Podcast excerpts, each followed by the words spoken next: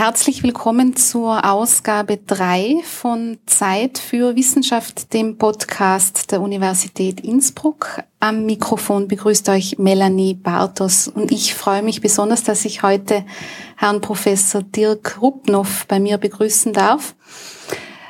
Dirk Rupnow ist Leiter des Instituts für Zeitgeschichte und um das ganz kurz zu sagen, Schwerpunkte in seiner Forschung sind Themen wie Nationalsozialismus, jüdische Geschichte und im Moment sehr stark Migrationsgeschichte im Hinblick auf das Thema Arbeitsmigration.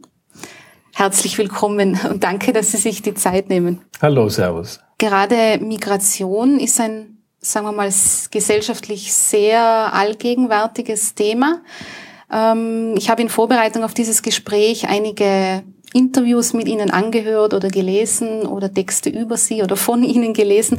Da haben Sie die Geschichte der Migration als Leerstelle, als blinder Fleck in der Geschichtsschreibung beschrieben. Wie meinen Sie das bei so einem eigentlich unglaublich präsenten Thema?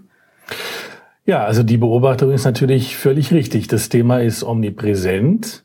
In gewissermaßen, also fast allen Bereichen der Gesellschaft, in der Politik wird ständig diskutiert. Das stimmt natürlich, aber wenn man genau hinschaut, dann kommt man sehr schnell drauf, dass die österreichische Zeitgeschichte, also die, sagen wir mal, etablierte Zeitgeschichtsforschung in Österreich das Thema völlig ausgelassen hat. Bisher. Ja. Und das ist schon ein wichtiger Befund und das ist gewissermaßen auch der Startpunkt für alle unsere Projekte. Das heißt natürlich nicht, dass es bisher überhaupt keine Forschung dazu gibt, aber die Zeithistorikerinnen haben das im Wesentlichen den Demografen, Politologen, Soziologen, teilweise auch Pädagogen, Erziehungswissenschaftlern und so weiter überlassen, aber so ein genuinen historischen Blick auf dieses Thema Migration in der Zweiten Republik und dieser Fall Österreich, diese jüngere Geschichte Österreichs ist ja wiederum nur ein Beispielfall für andere Gesellschaften, in denen das ähnlich stattgefunden hat. Ähnlich, aber anders natürlich. Also wir müssen uns das ja mal sehr konkret anschauen. Aber eben so einen dezidiert historischen Blick auf die Entwicklungen, die es da jetzt im Falle Österreichs vor allem seit den 60er Jahren gegeben hat, den gibt es bisher eben nicht. Es ist auch ein Thema, das bisher nur sehr schlecht in den Schulgeschichtsbüchern angekommen ist. Es ändert sich auch gerade, aber da ist auch noch viel zu tun. Und daran sieht man ja auch immer, ob in der Forschung was vorhanden ist oder nicht.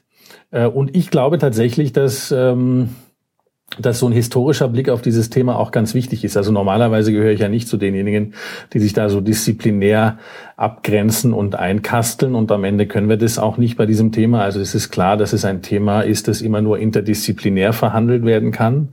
Aber ich glaube, dass so ein spezifisch historischer Blick darauf wichtig ist, um zu verstehen, warum bestimmte Dinge eben heute so sind, wie sie sind, warum wir über bestimmte Dinge heute diskutieren, wie wir darüber diskutieren und so weiter.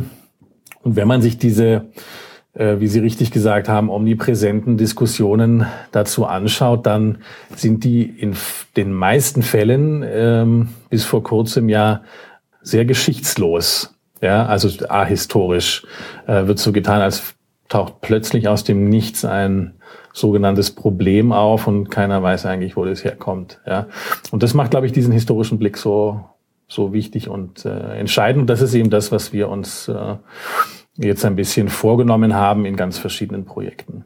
Haben Sie eine Erklärung dafür, warum das bisher nicht historisch betrachtet wurde? Sind da eventuell unangenehme Dinge dabei? Ja, also in jeder Geschichte sind unangenehme Dinge dabei. Also da gibt es sicherlich verschiedene Gründe. Also es gibt sicherlich fachinterne Gründe. Ich meine, die österreichische Zeitgeschichte ist ja auch wiederum ein überschaubarer Verein am Ende. Und die war auch natürlich mit gutem Grund in den letzten Jahrzehnten schwerpunktmäßig auch auf anderen Feldern unterwegs. Nationalsozialismus, NS-Zeit, Holocaust, das war natürlich ein riesiges Thema, zu Recht. Und dann kommen halt andere Themen ein bisschen unter die Räder. Ja, also das ist sicherlich, da gibt es sicherlich so fachinterne Gründe, die auch mehr oder weniger gut nachvollziehbar sind. Es gibt aber sicherlich auch Gründe, die verknüpft sind einfach mit der Formatierung von Geschichtswissenschaft, die in den meisten Fällen ja immer noch sehr stark nationalstaatlich funktioniert. Es gibt natürlich jetzt schon seit vielen Jahren Debatten, wie man das überwinden kann, über transnationale Geschichte und globale Geschichte und so weiter. Dennoch, in vielen Fällen ist der Blick auf Geschichte immer noch ganz stark mit diesem nationalstaatlichen Rahmen verknüpft. Auch das historisch nicht ohne Grund, weil einfach die Geschichtswissenschaften im 19. Jahrhundert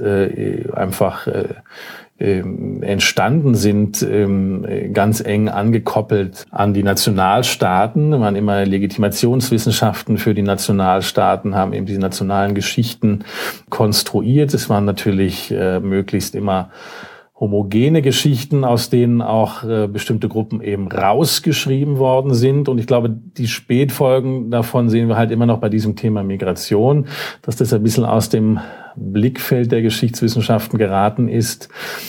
Migration ist natürlich ein genuin transnationales Phänomen, wenn wir jetzt mal von Binnenmigrationen absehen, da könnte man ja extra drüber reden, aber ist natürlich ein genuin transnationales Phänomen, insofern also wie aufgelegt für unser jetziges Bedürfnis nach diesen transnationalen Perspektiven, aber damit konfligiert es halt auch mit dieser herkömmlichen Rahmung vieler Geschichten. Und ich glaube, das hat eben auch dazu geführt, dass das Thema bisher unterbeleuchtet ist. Die Art und Weise, wie Sie dieses Thema jetzt beleuchten, ist aber, glaube ich, nicht unbedingt nur als Sammeln von Daten zu sehen, sondern Sie suchen auch im Sinne von dem, was Sie jetzt gesagt haben, den Dialog. In welcher Form gehen Sie dieses Thema an? Ja, also das Sammeln von Daten, das haben ja die Sozialwissenschaften schon gemacht.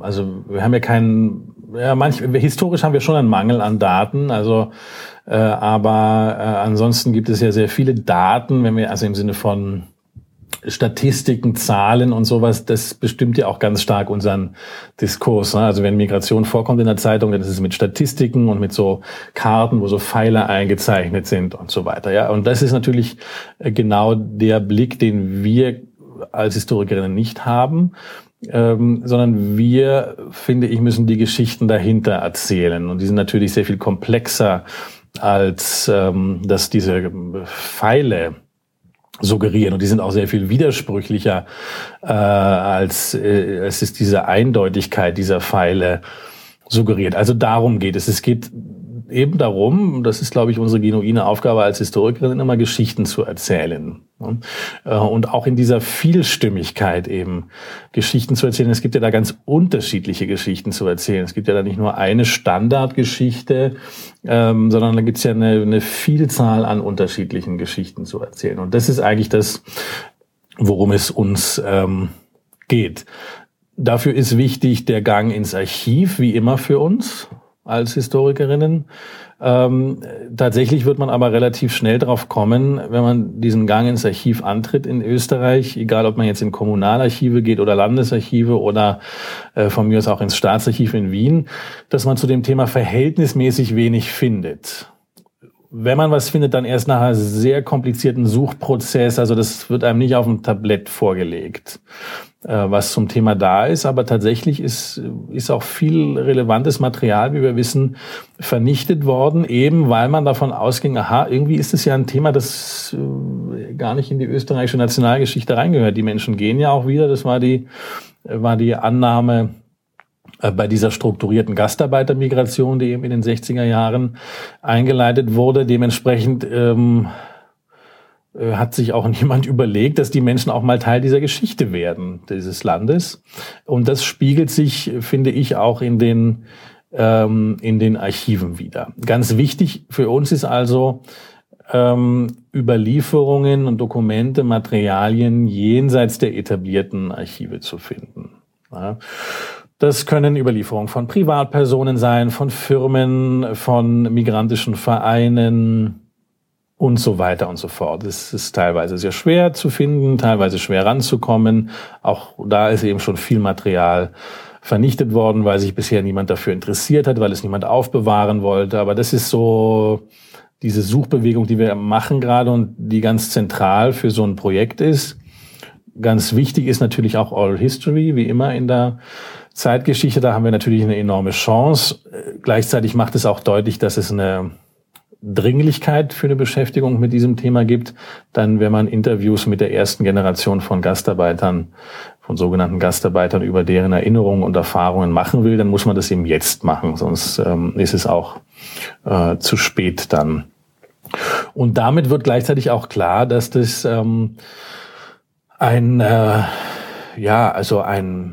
wir mal, Prozess ist, der auch nur in Auseinandersetzung eben mit bestimmten Gruppen in der Gesellschaft funktioniert. Also wir sind es bei vielen Themen, aber bei diesem Thema, glaube ich, besonders aufgefordert, eben auch rauszugehen, wenn wir neues Material erschließen wollen, das eben nicht in den etablierten Archiven überliefert ist, müssen wir gewissermaßen rein in die Gesellschaft und auch kommunizieren eben mit NGOs, mit Vereinen, überhaupt mit Migranten und Migrantinnen und so weiter.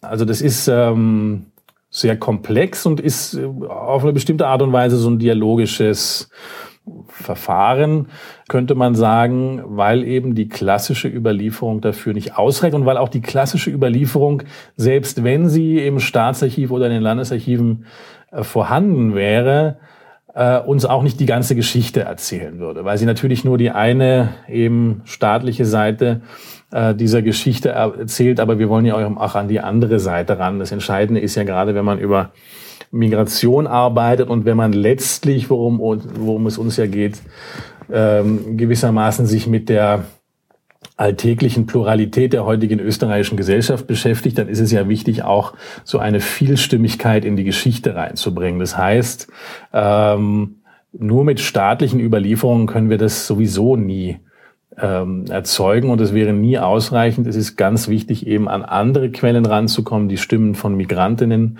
hereinzuholen und das heißt eben, dass das ein wirklich komplexer Suchprozess ist und so ein dialogischer Prozess auch mit anderen Gruppen in der Gesellschaft, mit Einzelpersonen etc.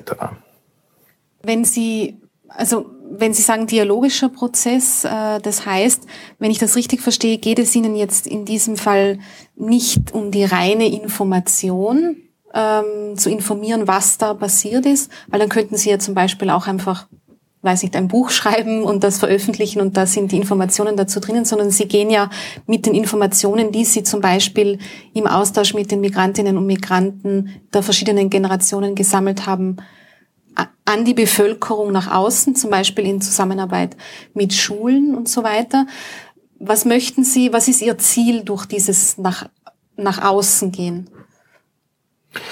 Ja, also ich meine, ich glaube, wir in der Zeitgeschichte sind immer besonders dazu aufgefordert, eben auch mit der Gesellschaft in einen Dialog zu treten. Unsere Themen sind ja relevant, die werden auch abgefragt von der Gesellschaft. Es gibt ja auch ein gesellschaftliches Interesse für unsere Themen und insofern glaube ich, sind wir immer gut bedient, uns in so einen Dialog eben hineinzubegeben und auch aufgefordert dazu, unsere Ergebnisse breit zu vermitteln. Wir machen das natürlich innerhalb der Wissenschaft mit Aufsätzen und Büchern, die kommen dann auch noch und so weiter, aber wir versuchen schon immer auch noch eine andere Ebene mitzudenken, wie beispielsweise jetzt eben mit dieser Ausstellung in Hall, die wir zeigen, die zusammen mit Schülerinnen von 3 Schulen erarbeitet worden ist. Dafür ist es natürlich ein super Thema. Gleichzeitig gewinnt man auch in der Forschung und Recherche sehr viel dadurch. Also das funktioniert, glaube ich, auf allen Ebenen gut und in alle Richtungen sehr gut. Und ja, wie gesagt, ich glaube, das ist eine zentrale Aufgabe für uns und insofern sehe ich auch insgesamt diese Beschäftigung mit dem Thema natürlich zunächst mal als eine innerwissenschaftlich notwendige eben. Darum produzieren wir da Aufsätze und präsentieren es auf Tagungen und so weiter. Aber ich glaube schon, dass es auch in der Gesellschaft um die Veränderung eines Blickes geht oder von mir aus auch letztlich darum geht, irgendwie ein anderes Selbstverständnis der österreichischen Gesellschaft herzustellen, die sich eben bewusst werden muss, dass es eine plurale und diverse Gesellschaft ist. Und das ist eben bisher in der Geschichte nicht abgebildet. Und ich glaube nicht, dass das eine innerakademische Diskussion ist, die nur für uns relevant ist. Ich glaube, dass Sichtbarkeit in der Geschichte und auch gesellschaftliche Teilhabe und gesellschaftliche Anerkennung, dass sich das gegenseitig bedingt. Also wer in der Geschichte nicht sichtbar ist, hat eben auch keinen Platz in der Gesellschaft. Das bedingt sich, glaube ich, gegenseitig. Und darum ist es tatsächlich auch, kann man sagen, sehr komplexe Sache, aber etwas, was ja auch sehr spannend ist, sich eben in diese gesellschaftlichen Debatten hineinzubegeben, herauszugehen aus der Uni mit diesem Thema, das in andere Kanäle einzuspeisen und so weiter. Ist natürlich auch ein eminent politisches Thema. Ich meine, das ist einfach so. Man kann nicht so tun, als wäre das etwas, wo man immer nur im rein Wissenschaftlichen bleibt. Das gibt's ja ohnehin nicht, das rein Wissenschaftliche. Das ist ja ein Irrtum. Aber bei diesen zeitgeschichtlichen Themen ist es ja oft so, dass es natürlich Themen sind mit einem eminent politischen Charakter oder eminent politischen Aspekten. Das ist auch bei diesem Thema so und dementsprechend versuchen wir das eben auch herauszutragen und außerhalb der Uni sichtbar zu machen. Migration ist ja oft von den in diesem omnipräsenten Diskurs, den wir am Anfang schon angesprochen haben, eigentlich tendenziell eher negativ behaftet. Glauben Sie, dass Sie durch eine Aufarbeitung der Geschichte, die dahinter steht, die diese vielfältige Gesellschaft sozusagen zeigt, dazu beitragen können, dass das nicht mehr so in einem negativen Kontext steht? Ja, genau. Das ist natürlich richtig. Migration wird immer oder hauptsächlich negativ konnotiert, wird als Problem verhandelt, als Sonderfall, als Ausnahmefall am Rand der Gesellschaft und so weiter. Das ist es natürlich nicht. Also in der jüngeren Migrationsforschung, denke ich, ist klar, Migration betrifft zunächst mal alle in der Gesellschaft, nicht nur die Migrantinnen, die sogenannten, sondern betrifft alle in der Gesellschaft. Darum reden wir ja auch von der Migrationsgesellschaft, auch nicht mehr von der Einwanderungsgesellschaft, weil eben diese Phänomene ja auch viel vielfältiger sind und es sehr viel mehr hin und her gibt und so weiter.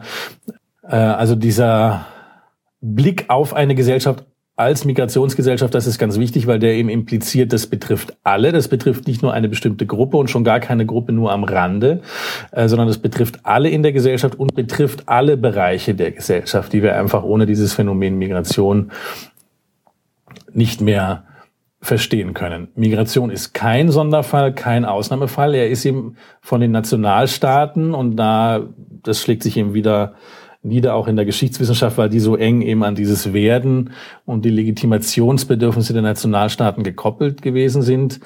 Von den Nationalstaaten ist Migration natürlich versucht worden, zum Sonder- und Ausnahmefall zu machen, aber in Wirklichkeit ist sie das nicht, wenn wir in die Geschichte schauen, sondern ist Normalität. Das heißt nicht, dass Migration zu allen Zeiten immer genau das Gleiche ist, von der Völkerwanderung bis heute. Also das darf man auch nicht verwischen. Es hat natürlich immer spezifische Rahmenbedingungen, die man sich sehr genau anschauen muss. Ich glaube, dazu sind wir als Historikerinnen aufgerufen. Also bin jetzt kein Freund davon, einfach Migration so leichthin zur anthropologischen Konstante zu erklären, obwohl sie das natürlich irgendwie ist, und dann zu tun, als wäre das immer das Gleiche. Das ist es nicht. Also wir müssen uns schon sehr genau die unterschiedlichen Rahmenbedingungen ansehen, die es da jeweils gegeben hat. Und die sind ja schon allein im 20. Jahrhundert. Es ist ja eklatant, was es da für unterschiedliche Rahmenbedingungen und Formen von Migration gibt. Aber tatsächlich ist, glaube ich, eine ganz wichtige Aufgabe, auch deutlich zu machen, das ist kein Sonderfall, das ist keine Randerscheinung in der Gesellschaft, das ist nicht eine Erscheinung, die nur eine kleine oder klar definierte Gruppe in der Gesellschaft betrifft, sondern wenn wir unsere Gesellschaft heute verstehen wollen und dementsprechend auch, wenn wir ihre Geschichte erzählen wollen, dann müssen wir dieses Phänomen oder diese Phänomene von Migration immer im Blick behalten. Wie sind da in diesem Zusammenhang Ihre bisherigen Erfahrungswerte? Haben Sie so das Gefühl, dass das teilweise schon vielleicht auch bei jungen Menschen so eine Art Umdenken oder zumindest einen anderen Blick auf dieses Thema bewirkt hat? Also zunächst mal kann man sagen, in diesem Jahr hat sich, glaube ich, schon viel getan. Das ist irgendwie ganz erstaunlich. Es ist ja ein Jubiläumsjahr, also vor 50 Jahren ist das Anwerbeabkommen zwischen Österreich und der Türkei unterzeichnet worden.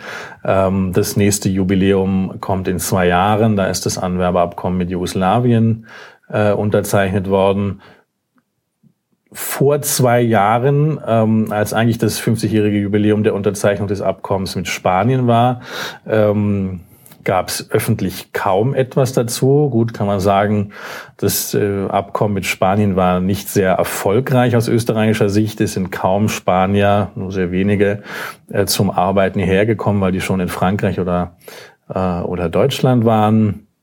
Insofern mag das seine Berechtigung gehabt haben, dass man das vor 2 Jahren ein bisschen vergessen hat.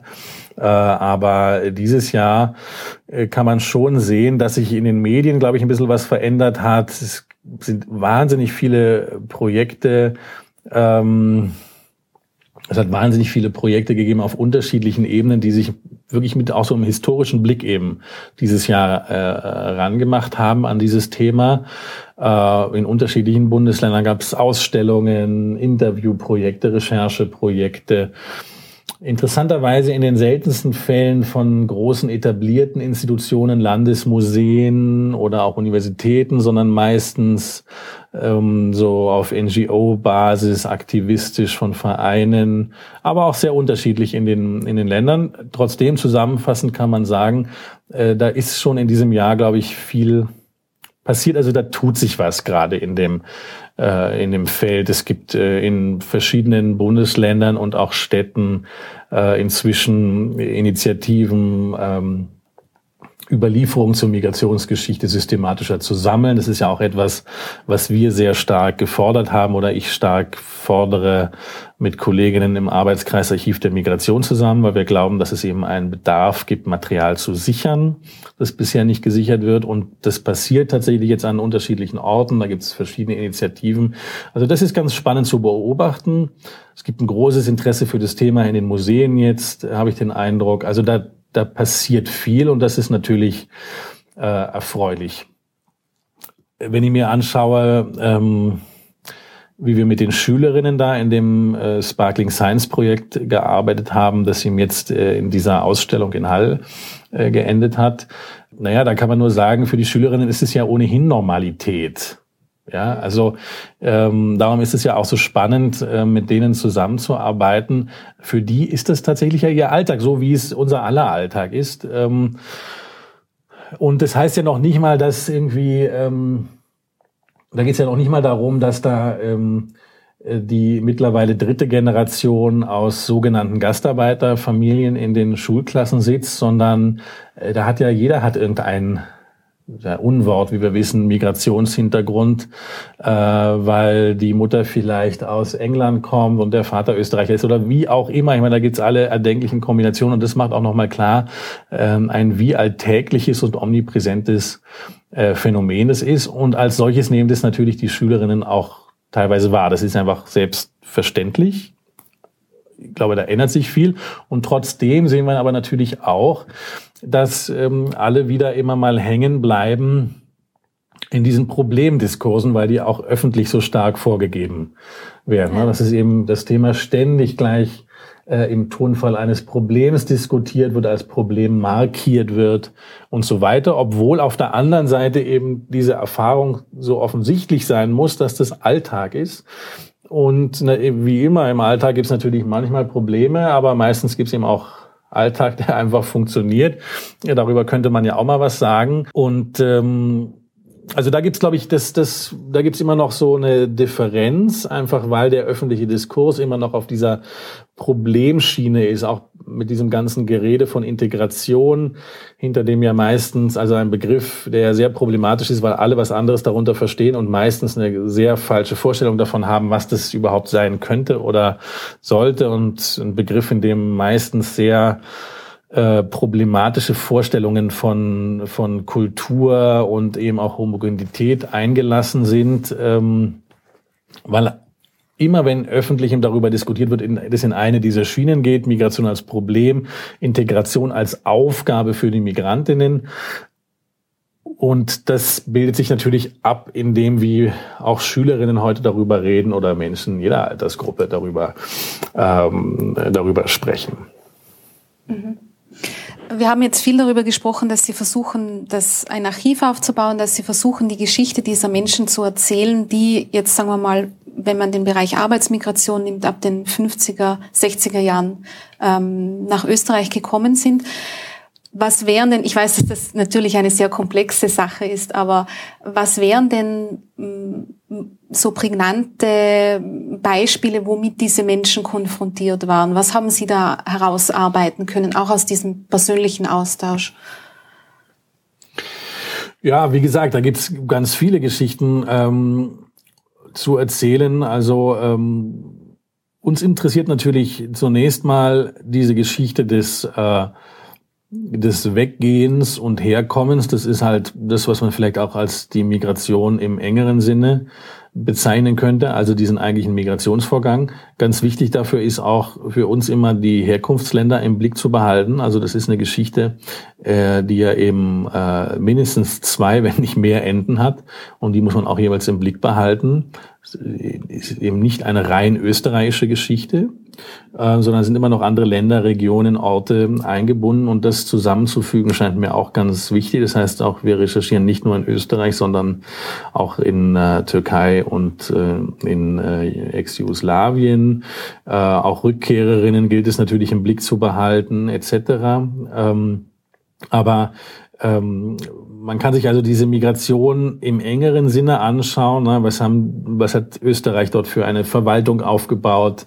Die Anwerbestellen in Istanbul und Belgrad, die betrieben worden sind. Wie haben die funktioniert? Kurz auch in Madrid. Was ist für ein Apparat hier aufgebaut worden? Also wirklich diese staatliche Seite ist natürlich interessant. Warum entscheiden sich dann Menschen, hierher zu kommen? Wie funktioniert das? Was gehen die für einen Weg? Oft ja nicht über diese staatlichen Anwerbestellen, sondern an denen vorbei, dass sie erstmal über Touristenvisa einreisen, weil das unkomplizierter ist, und dieses staatliche Prozedere, das vorgegeben wird und das Migration zu kontrollieren versucht, viel zu schwerfällig ist. Also diese Wege nachzuzeichnen ist wichtig, dieses Ankommen nachzuzeichnen ist wichtig, und da gibt's ja auch sehr unterschiedliche Geschichten, ne? Also jetzt aus Tirol hier diese Geschichten, dass so die ersten sogenannten Gastarbeiter, die ankommen, dann von der Blasmusik begrüßt werden. Also da sieht man auch, man wusste damals, es ist wichtig, dass die Menschen kommen. Es ist auch nicht selbstverständlich gewesen, dass die Menschen kommen. Auch das kann man sehen, weil andere Anwerbeländer unter Umständen attraktiver waren. Deutschland zum Beispiel hat bessere Löhne gezahlt. Also es war ja gar nicht selbstverständlich, dass die Menschen sich damals dafür entscheiden, nach Österreich zu kommen.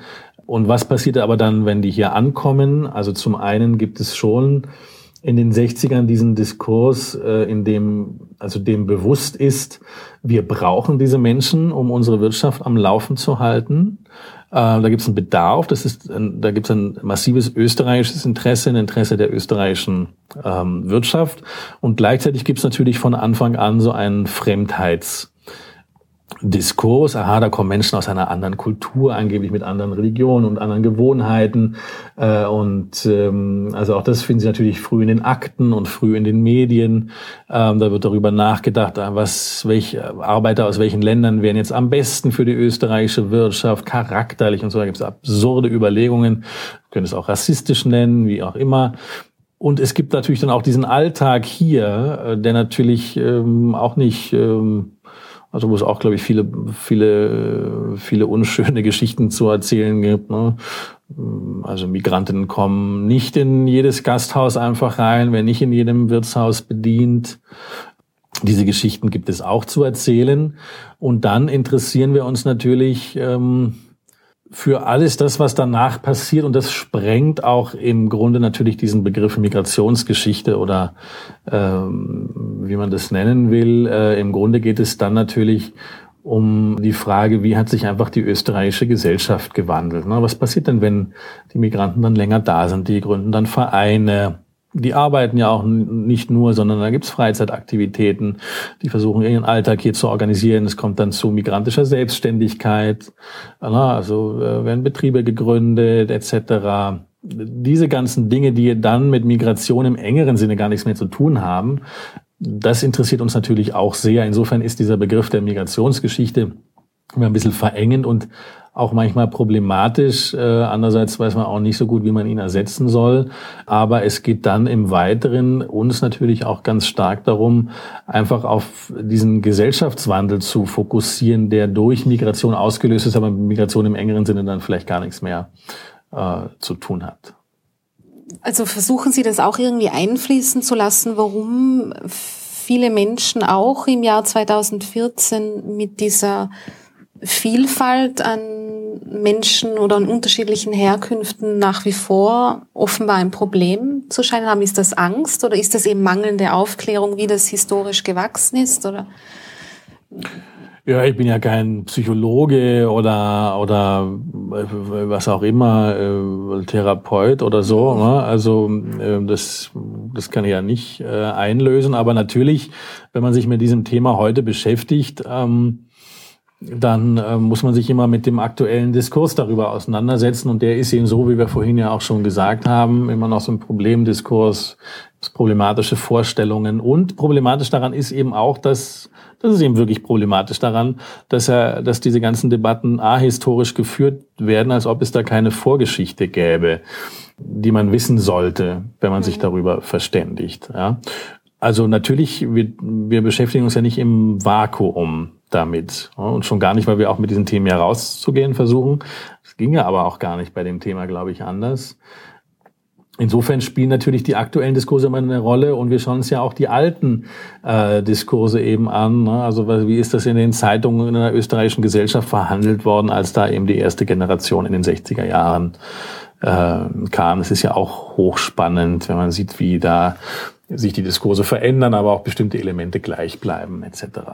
Mhm. Sie haben schon angedeutet, Sie sind, was das Projekt mit den Schülerinnen und Schülern betrifft, geht das jetzt gegen Ende. Das schließen Sie jetzt bald ab. Sie haben schon angesprochen, dass ein Archiv der Migration für Österreich gemeinsam mit anderen Expertinnen und Experten aufbauen wollen. Was sind denn Ihre Pläne für die Zukunft in der Hinsicht? Haben Sie da ganz konkrete Anknüpfungspunkte, wo Sie noch dran arbeiten wollen? Naja, eben wir arbeiten ja an diesem Thema im Kontext unterschiedlicher Projekte. Jetzt dieses HAL-Projekt, das geht eben jetzt mit der Ausstellung vorbei. Die ist ja noch bis 25. Oktober diesen Jahres zu sehen, aber damit ist dieses Projekt dann zu Ende. Da bleibt natürlich eine Website übrig, die diese Ausstellung vollständig abbildet. Und ich glaube, das war wirklich ein erfolgreiches Projekt, weil auch diese Ausstellung in HAL jetzt sehr gut funktioniert. Aber wir haben eben ein großes FWF-Projekt dazu laufen. Wir beschäftigen uns in einem Projekt mit Migration nach Südtirol seit den 70er Jahren. Auch natürlich ganz spannend, weil es ein ganz spezifisches Setting dort ist, in dem dann Migration und Zuwanderung stattfindet. Also das Thema ist ja nicht mal schnell in einem Projekt abzuhandeln, sondern ich glaube, da geht es darum, etwas anzustoßen, auch in der österreichischen Zeitgeschichte anzustoßen. Und das wird uns, glaube ich, länger begleiten. Ich selbst werde in dem Sinne, glaube ich, kein Archiv aufbauen. Das kann nicht unsere Aufgabe an der Uni sein, hier so Parallelarchive anzulegen. Tatsächlich glaube ich aber, das wird uns auch weiter begleiten, dass es eben ein Desiderat gibt, zu diesem Thema systematischer zu sammeln und darauf zu achten, dass nicht noch mehr Material vernichtet wird, das relevant wäre. Also auch diesen öffentlichen Diskurs werden wir sicherlich weiter forttragen, wie eben überhaupt versuchen, das Thema in der Öffentlichkeit anders zu positionieren und einen anderen Blick darauf zu vermitteln. Und ich denke, dass sich da auch in den nächsten Jahren bei uns weitere Projekte ergeben werden, sei es wirklich Forschungsprojekte im engeren Sinne, auch Kooperationsprojekte sicherlich, über die wir nachdenken, mit Institutionen in den Herkunftsländern beispielsweise. Sicher auch Projekte, oder könnte ich mir gut vorstellen, die andere Formen von Migration stärker in den Blick nehmen. Im Moment fokussieren wir ja eben sehr stark auf diese sogenannte Gastarbeitermigration. Natürlich könnte man sehr viel zu Flüchtlingen in Österreich machen etc. Ich glaube, das ist ein Thema, das uns auch in den nächsten Jahren beschäftigen wird. Und ich bin mir sicher, dass sich Projekte ergeben werden, auch in Zusammenarbeit mit Museen, Kulturinstitutionen, die daran interessiert sind und die das eben stärker hereinholen wollen in ihre Arbeit. Mhm. Mir ist es in diesem Podcast auch immer ein Anliegen, ein bisschen was über die Person, die hinter der Forschungsarbeit steht, im Gespräch anzusprechen. Ich habe, wenn man einen Blick auf ihre wissenschaftliche Karriere wirft, dann sieht man, dass sie sich lange sehr stark mit dem Thema Nationalsozialismus befasst haben. Wie ist denn dieser Übergang unter Anführungszeichen zum Thema Migration entstanden? Ich nehme jetzt an, es ist nicht eine rein chronologische Entscheidung gewesen, in der Geschichte weiterzugehen. Hat es da irgendeinen Anlass gegeben, wo Sie gesagt haben, Sie möchten sich das näher ansehen? Ja, tatsächlich ist es so, dass ich sehr lange mich mit unterschiedlichen Aspekten der NS-Geschichte, Holocaust, jüdischen Geschichte, auch Wissenschaftsgeschichte in dem Kontext beschäftigt habe, auch sehr viel mit erinnerungskulturellen Fragen, also wie ist mit der NS-Zeit und dem Holocaust nach 1945 umgegangen worden, etc. Und da gab es für mich eigentlich vor einigen Jahren so ein Übergangsprojekt, könnte man sagen, das mich auf dieses neue Themenfeld hingeführt hat. Auch ein Projekt mit Schülerinnen, damals noch in Wien, mit einer Schule. Da haben wir uns mit der Frage beschäftigt, wie wird die NS-Zeit, wie wird der Holocaust, wie wird der Zweite Weltkrieg in der Migrationsgesellschaft heute verhandelt? Das ist natürlich auch eine ganz relevante Frage, weil das unsere Erinnerungskultur sehr stark verändert. Und in diesem Projekt, das also noch stärker gewissermaßen meinem oder teilweise eben meinem alten Arbeitsbereich, eben NS-Forschung und so weiter und Erinnerungskultur zugehörig war, in diesem Projekt ist mir dann sehr klar geworden oder bewusst geworden, dass es wirklich so ein Desiderat gibt, eben überhaupt sich auch mit der Migrationsgeschichte des jüngeren Österreich, also der Zweiten Republik, zu beschäftigen. Und so bin ich dann auf dieses neue Themenfeld gewissermaßen rübergerutscht. Oh, verstehe. Eine oder vielleicht zwei abschließende Fragen hätte ich noch. Sie kommen ursprünglich aus Deutschland, sind gebürtiger aus Berlin, befassen sich seit vielen Jahren mit österreichischer Zeitgeschichte oder haben zumindest einen Fokus auf Österreich. Wie ist das entstanden, dass Sie sich mit der österreichischen Geschichte schwerpunktmäßig zumindest, sagen wir mal so, befassen? Ja, das weiß ich gar nicht, ob das so stimmt. Also tatsächlich komme ich aus Berlin, also selbst Migrant hier, aber schon seit 17 Jahren in Wien und jetzt seit 5 Jahren in Innsbruck. Wie gesagt, NS-Geschichte, Holocaust, Jüdisch-Geschichte, das ist ganz stark mein Thema gewesen. Das ist in diesem engeren Sinne für mein Verständnis nicht österreichische Geschichte, auch wenn bei mir in meinen Arbeiten Österreich da immer vorgekommen ist, aber das ist nicht auf Österreich begrenzt, auch so wie ich das Thema angegangen bin, ist das nie auf Österreich begrenzt gewesen, auch wenn ich immer versucht habe, Österreich dabei im Blick zu behalten, was mir schon wichtig erscheint. Das neuere Projekt jetzt oder diese neuere Beschäftigung mit Migrationsgeschichte, natürlich, da geht es sehr viel um österreichische Geschichte, aber es ist eben eine andere österreichische Geschichte, es ist eine transnational vernetzte österreichische Geschichte im europäischen, globalen Kontext, also natürlich kann man das so klassisch als österreichische Geschichte bezeichnen, wenn man will, ist es aber für mein Verständnis nicht. Da geht es um größere Zusammenhänge gewissermaßen und gleichzeitig scheint es mir aber auch naheliegend wiederum, wenn ich schon da bin, das am Fall Österreichs auch zu verhandeln. Ich meine, hier sind die Quellen, hier kann man mit den Leuten reden. Ich glaube auch, dass wir in der Zeitgeschichte natürlich immer so eine Aufgabe haben, uns mit dem zu beschäftigen, was wir vor Ort vorfinden, weil es eben ja auch dieses Bedürfnis der Öffentlichkeit gibt, das an uns herangetragen wird, zu Recht. Also insofern wäre es jetzt künstlich, finde ich, wenn ich mich jetzt plötzlich mit Migration in Belgien oder Frankreich beschäftigen würde. Natürlich viel naheliegender, wenn wir das an dem Fall durchspielen, den wir hier vorfinden. Aber es ist eben ein anderer, also ein gewissermaßen entgrenzter Blick auf die österreichische Geschichte. Das ist ganz wichtig.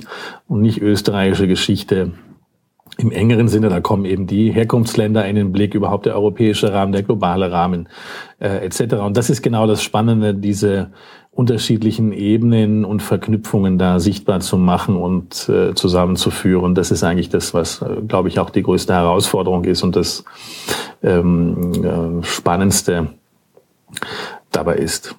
Sie sind jetzt für Ihre Arbeit im Zusammenhang mit der Migrationsgeschichte von der österreichischen Tageszeitung Presse auch zum Österreicher des Jahres nominiert. Die Verleihung findet dann gegen Ende Oktober statt.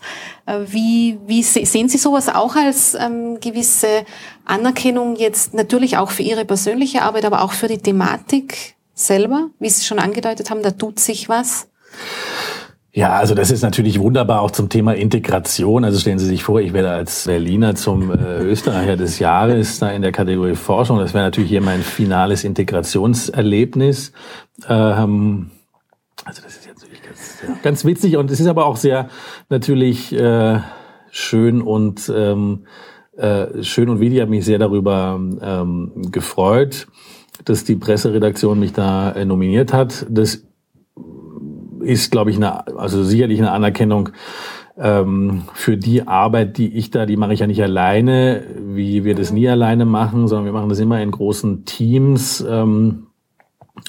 Also das gilt gewissermaßen allen Kolleginnen, die da in den unterschiedlichen Projekten arbeiten. Ich glaube, und darum fand ich das auch gut und war mir das auch...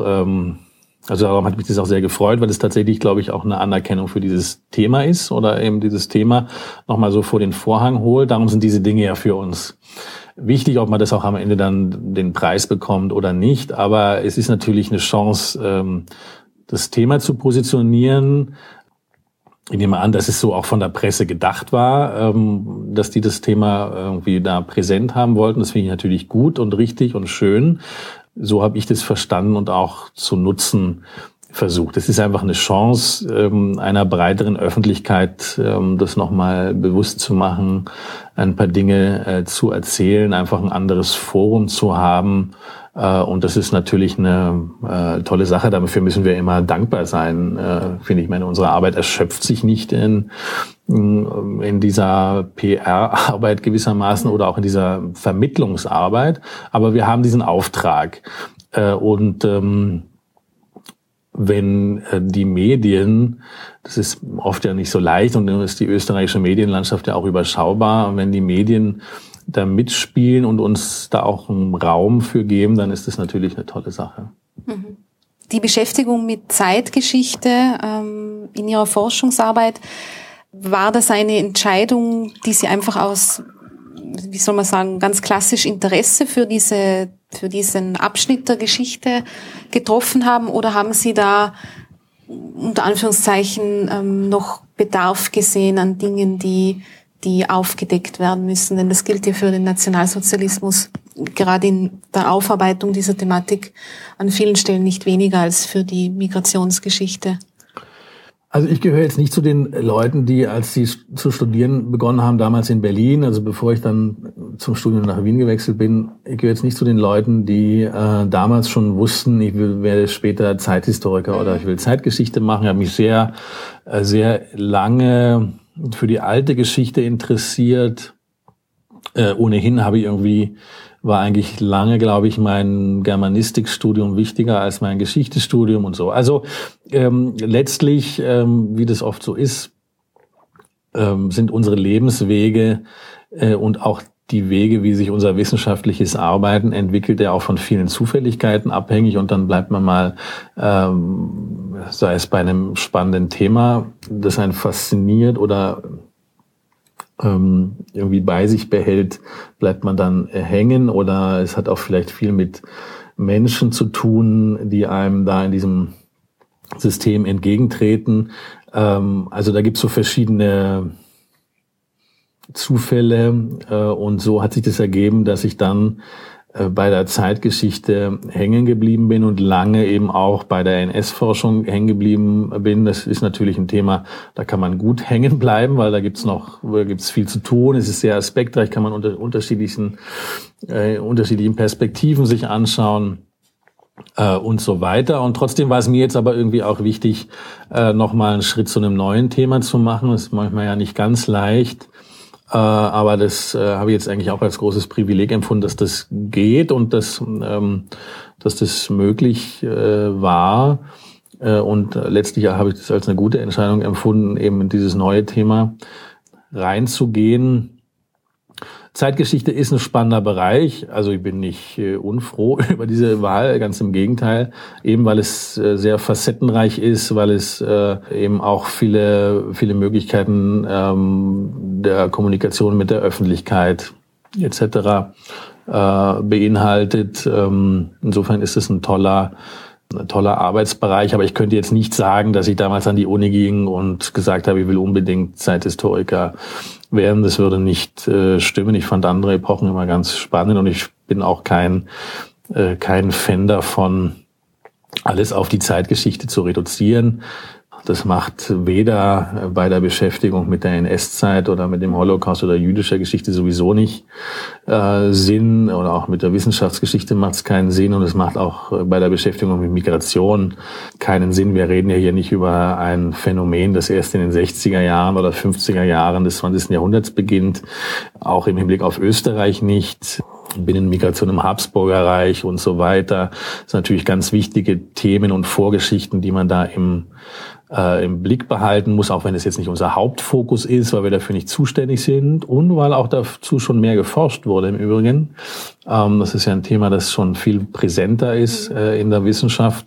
Aber ich bin nicht so ein Freund von diesen eingegrenzten Blicken und bin auch nicht so ein Freund von so einer sehr engen Definition von Zeitgeschichte. Wir sind immer gut beraten, das nach hinten offen zu halten, finde ich, und möglichst viel reinzuholen und einfach zu versuchen, viel im Blick zu behalten, was sich auch vor unserer Epoche abgespielt hat.